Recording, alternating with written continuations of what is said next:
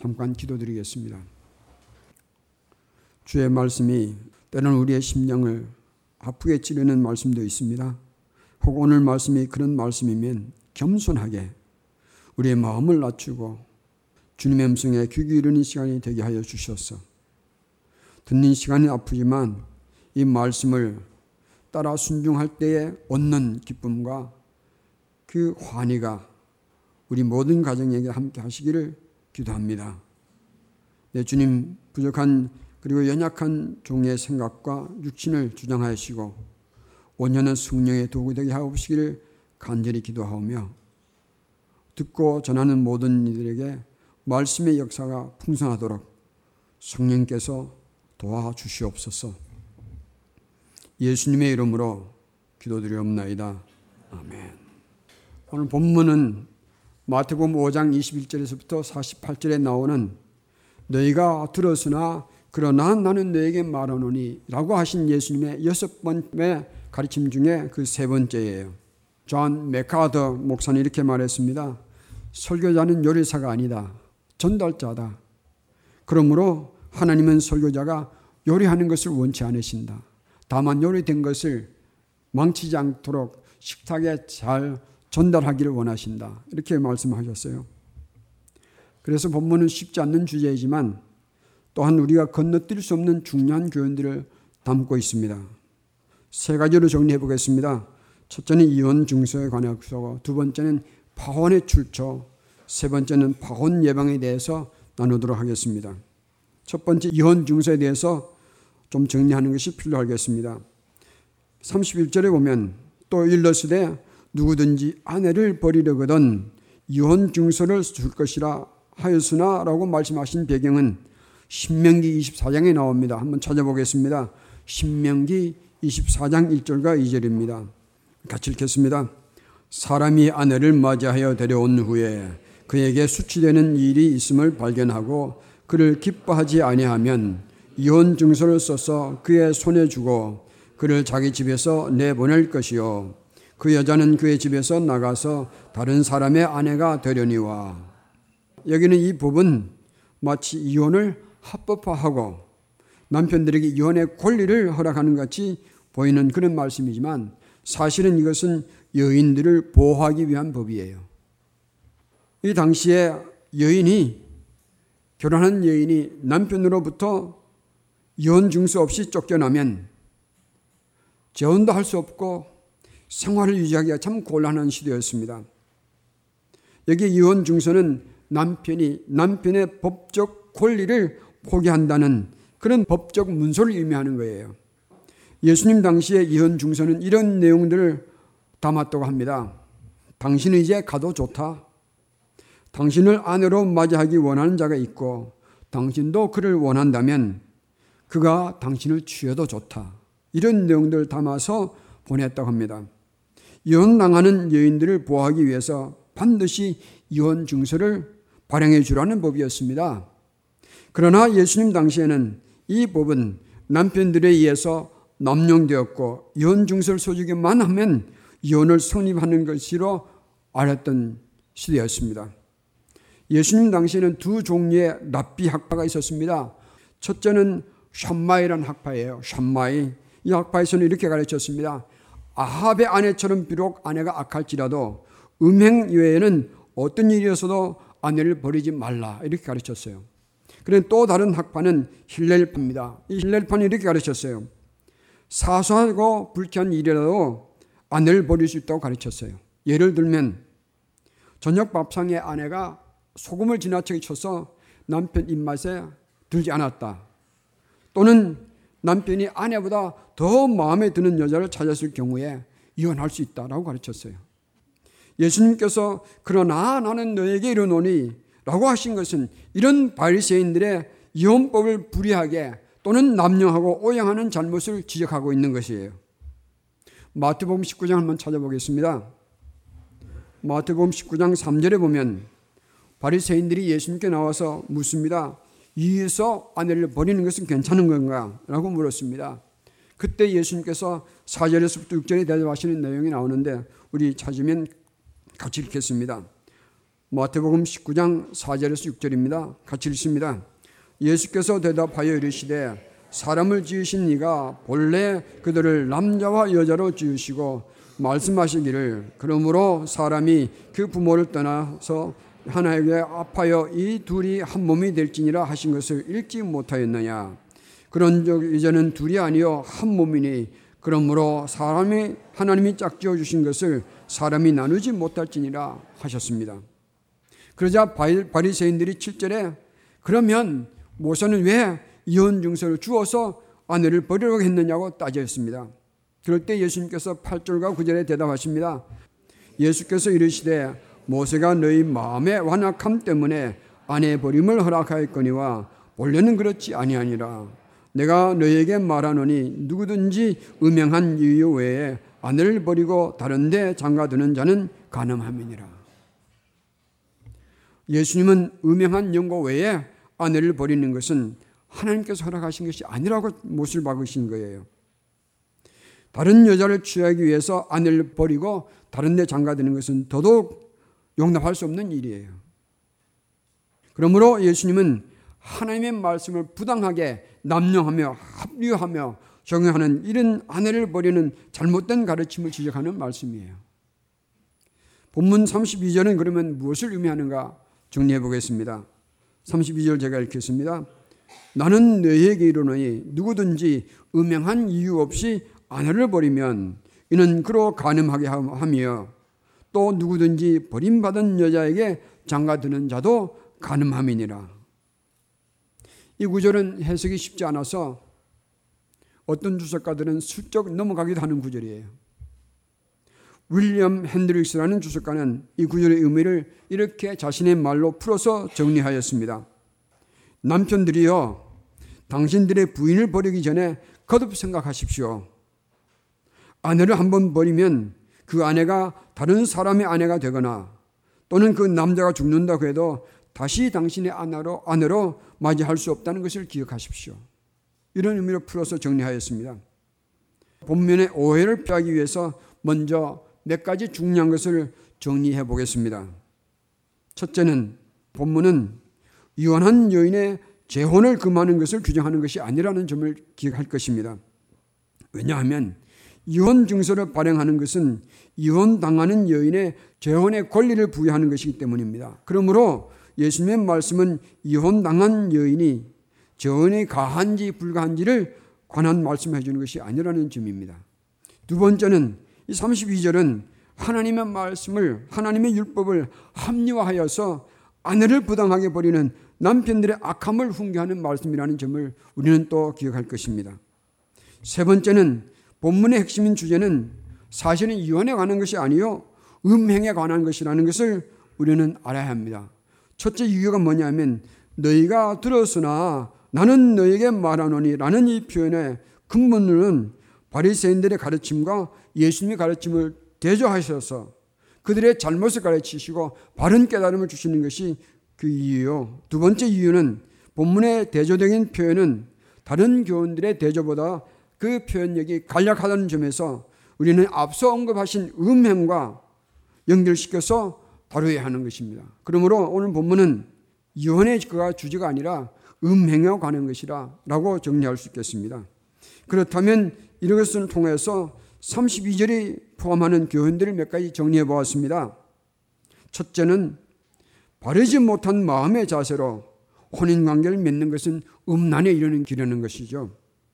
하나님이 정하신 대로 한 몸을 이루는 그런 마음의, 마음의 자세로 혼인하지 않고 부당한 방법이나 또는 부정한, 부정한 마음과 목적이나 음란한 의도로 결혼 관계를 맺는 것은 가능합니다. 이런 교훈이에요.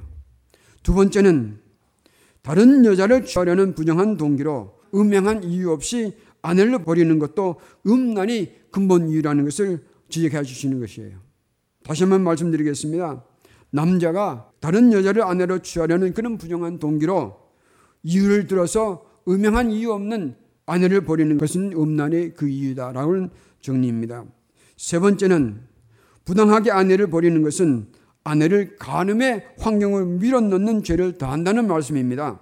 생계 유지가 어려운 환경으로 아내를 버리는 것은 생계 유지의 고통으로 인하여서 간음의 유혹으로 가중되는 그런 환경에 머리 넣는 죄를 범한다는 것이죠.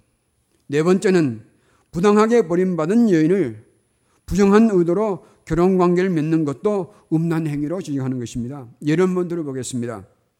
남편으로부터 부당하게 버림받은 여인의 가련한 형편을 이용해서 이 여인의 몸과 재산을 가로채려는 부정한 의도로 접근하는 것은 예수님이 당시에도 있었고 오늘도 있지 않습니까? 이렇게 이런 혼인 관계를 맺는 것은 음란에 해당된다라고 정리를 하시는 거예요. 유한한 여인이 자신의 처지를 벗어나기 위한 수단으로 진정성 없이 재혼하는 것과 또 남자가 진정성 없이 이런 여인을 유혹해서 취하는 것도 음란에 해당되는 거예요. 음란이 시작된다는 얘기죠. 다섯 번째는 그러나 이혼당한 여인이 하나님께서 맺어주시는 새 배우자를 확인하고 진정한 의도로 재혼하는 것은 정당한 결혼이라 말씀드리고 싶습니다. 이것은 남편을 사별한 여인이 재혼할 자격을 가지는 것과 같은 자격이라고 말씀드리고 싶습니다. 두 번째, 파혼의 출처. 우리 결혼 관계를 파괴시키는 그 파혼의 출처가 무엇인가를 정리해 보겠습니다. 본문을 음란이라는 주제로 연결시켜서 해석한다면 오늘 본문은 파혼의 출처를 알려주는 말씀이라는 것을 알 수 있습니다. 예수님의 너희는 들었으나 나는 너에게 이르노니 이 여섯 번의 교훈은 마음의 법을 말씀하시는 거예요. 그러므로 파원의 출처는 음란한 마음이라고 정리하고 싶습니다. 음란이 마음에 자리 잡게 되면 사소한 것을 구실로 삼고 아내를 부당하게 대하고 아내를 버리려는 그런 파원의 죄악을 범하는 것이 예수님께서 지적하는 교훈이에요. 결국 파혼의 주범은 음란이요. 음란을 품는 마음이 파혼의 출처예요. 이 파혼의 출처도 사실은 타락한 인간의 그 영성에서 나오는 것이죠. 본문은 파혼의 원인은 그러므로 음란이며 부당하게 아내를 버리는 남편들의 문제도 음란이며 연약한 입지에 처한 여인과 가정을 보호하라는 그 예수님의 가르침이에요. 예를 들면 아내 아닌 여자를 보고 내 아내보다 낫다고 여기는 마음을 품는 그 순간 남자들의 마음에는 음란이 자리 잡기 시작하는 거예요. 음란은 파원의 시작입니다. 인간 사회에서 파원이 일어나는 것은 음란의 죄가 뿌린 열매라고 말씀드리고 싶습니다. 음란의 죄는 자신을 파괴할 뿐만 아니라 자신이 책임져야 할 가족을 괴롭히며 가정을 파괴하며 사회를 혼란스럽게 하며 나라를 망하게 하는 원흉이에요. 혼인은 하나님이 정하신 신성한 기관이에요. 하나님께서 정하신 기관이 두 개가 있는데 하나는 가정이요 하나는 교회입니다. 그러므로 오늘 본문의 말씀을 정리하면 결혼의 주도권을 가진 남편들에게 결혼의 주도권을 가진 남편들에게 사소한 일이나 큰 문제이든지 어떤 것도 파원의 이유로 삼지 말고 하나님 앞에서 혼인 관계를 성결하게 신성하게 이어가라고 교훈하시는 구절이에요. 파혼의 예방에 대해서 말씀 나누도록 하겠습니다. 여러분 하나님의 창조는 참 아름다운 것들이에요. 하나님 창조하신 것 중에서 아름답지 않는 것은 하나도 없어요. 특별히 그 중에 하나님께서 정하신 가정은 행복의 본부예요. 가정이 행복하면 우리 다 행복하잖아요. 그렇죠? 밖에 나가서 좀 힘든 일이 있더라도 내 가정에 행복이 있으면요. 집에 돌아오면 그다 해소가 되잖아요. 그러므로 하나님께서 정하신 가정은 우리에게 행복의 본부라는 것을 기억하십시다. 가정의 근본 핵심은 무엇인지 아십니까? 창세기 2장 24절에 정해 주셨습니다. 이러므로 한 남자가 부모를 떠나 그의 한 아내와 합하여 둘이 한 몸을 이룰지니라 이렇게 되어 있습니다. 히브리서 보면 복수와 단수가 분명하거든요. 남자와 여자가 결혼하는 것이 아니라 한 남자와 한 여자가 맺는 것이 이것이 성경이 정하신 결혼의 근본이에요. 이 원칙은 지금도 변함이 없습니다. 목사님 그거 창세기에서 옛날에 했던 얘기 아닙니까? 라고 말하는 분이 있을 거예요. 우리 에베소서 5장 한번 보겠습니다. 에베소서 5장 31절에 보면 이 법칙은 여전히 변함이 없는 것을 우리가 알 수 있을 거예요. 같이 읽습니다. 그러므로 사람이 부모를 떠나 그의 아내와 합하여 그 둘이 한 육체가 될지니 여러분 여기가 하나가 되는 것은 몸뿐만 아니고 마음으로도 하나 되는 거예요. 내 마음의 한 남자, 내 마음의 한 여자가 되어야 되는 거예요. 반면 타락한 인간이 만드는 것들은 고통과 아픔을 제공하며 끝내는 파멸의 길로 이끕니다. 영적으로 파멸 당한 인간이 만들어내는 문화는요, 처음부터 끝까지 파괴적이에요.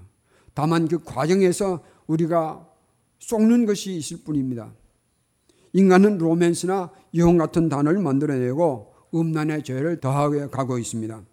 근간 미국에는 family redefined, family redefined, 가정에 대해서 재정립한다. 이런 화려한 표현으로 표장하고 동성 결혼을이라는 단어를 만들어냈습니다. 그리고 동성 결혼을 합법화시켜 나가며 이것이 세상 지금 퍼져나가고 있어요.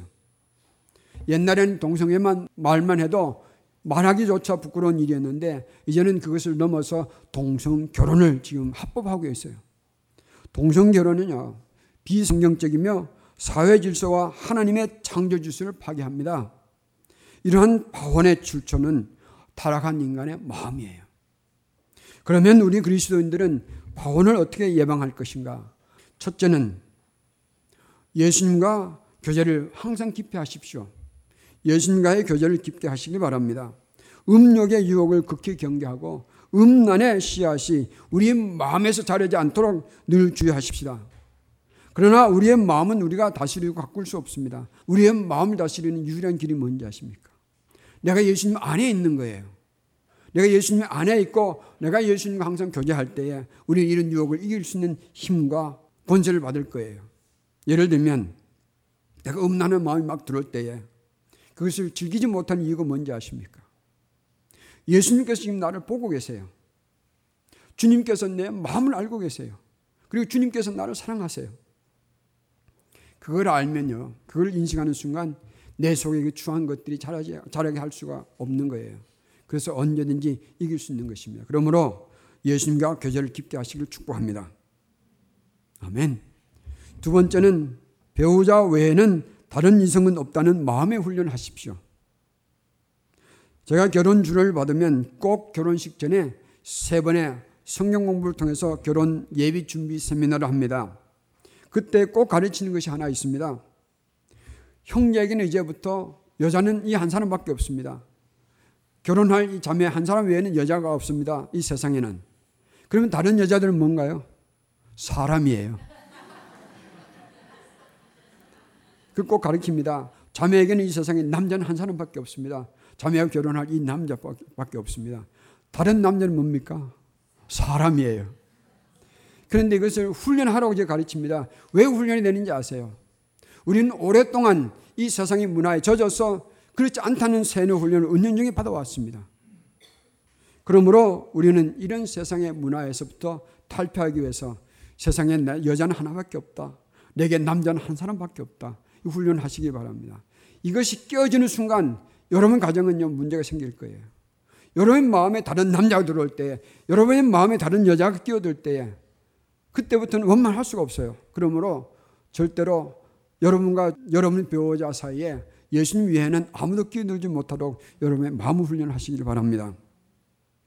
왜냐하면 한 남자 한 여자가 가정을 이루는 것은 육체뿐만 아니라 마음에서부터 한 남자에게 한 여자, 한 여자에게 한 남자가 되어줘야 합니다. 그리고 그렇게 얘기하는 것이에요. 세 번째 처방입니다. 주의 일에 열심을 내십시오. 주의 일에 열심을 내시기 바랍니다. 특별히 이것은 우리 형제들이 더 중요하게 여겨주시길 바랍니다. 왜 그러냐 하면 한국 문화는 남성 위주의 문화예요. 지금 아무리 뭐 여성 상의를 외쳐봐야 우리가 오랫동안 가져온 한국 문화는 남성 위주의 문화예요. 그리고 한국 사회는요, 인격이 무시된 남성 오락 문화가 난무하고 있습니다. 그로 인해서 음란의 문화가 자꾸 심화되어 가고 있는 사회예요. 형제들이 얘기합니다. 주님의 일에 게으른 만큼 세상과 가까워질 거예요. 그리고 세상과 가까워지는 만큼 음욕의 유혹과 가까워질 것입니다. 그러므로 형제들은 주의 일에 힘쓰시길 부탁드립니다. 주님의 일에 보내는 시간과 열정만큼 음란에 빠질 기회가 줄어들지 않겠습니까? 세상 일을 줄이고 내가 수입이 좀 적고 명예가 줄지라도 세상 일을 좀 줄이고 주님의 일에 힘을 내어서 우리 자신을 음란으로부터 지키는 것이 더 좋지 않겠습니까? 그러므로 주님의 일에 열심히 내기를 축복합니다. 이제 네 번째 처방입니다. 가정의 영성을 중하게 여기시기를 바랍니다. 우리 가정의 영성을 중하게 여기십시다. 우리 가정은 교회의 연장이요. 교회는 우리 가정의 확장이에요. 또 이렇게 말씀드리겠습니다. 우리의 가정은 우리의 마음의 축소판이에요. 마음은 가정의 축소판이요. 가정은 마음의 확장이에요. 여러분의 가정을 보면 여러분의 마음이 어떤 지를 알 수가 있다 그 말이죠. 그러므로 우리 가정 예배를 권장합니다. 가정 예배를 권장합니다. 가정 예배가 쉬울까요? 쉽지 않을까요? 쉽지 않아요. 저는 결혼하고 나서 가정 예배를 인도하면서 한 시간을 설교했습니다. 가정 예배를 드리면 어렵게 남편이 설교해 드는 줄 알았어요. 그렇게 드린 가정 예배는 실패하는 거예요. 그러므로 가정 예배를 여러분 어렵게 생각하지 마시기 바랍니다. 한 달에 모여서 시간을 정하고 모여서 찬송가 한 두 개 같이 부르고 우리 성경 읽자. 그리고 돌아가면 성경 읽어도 괜찮고 각자 자기 성경 읽어도 괜찮아요. 그리고 기도 제목을 나누고 또 찬송 하나 부르고 함께 기도하고 마치면 되는 거예요. 때로는 5분, 때로는 10분, 길면 30분 걸릴 수도 있을 것입니다. 여러분 가정의 영성을 규정하게 여기십시오.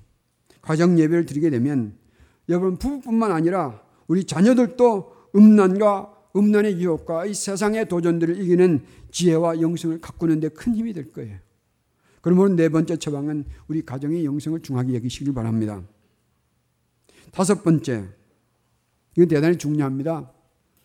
우리는 우리 배우자들을 천국에서 다시 만날 자로 여기시고 대하시기 바랍니다. 우리는 우리 배우자들을 천국에서 다시 만날 자로 여기시길 바랍니다.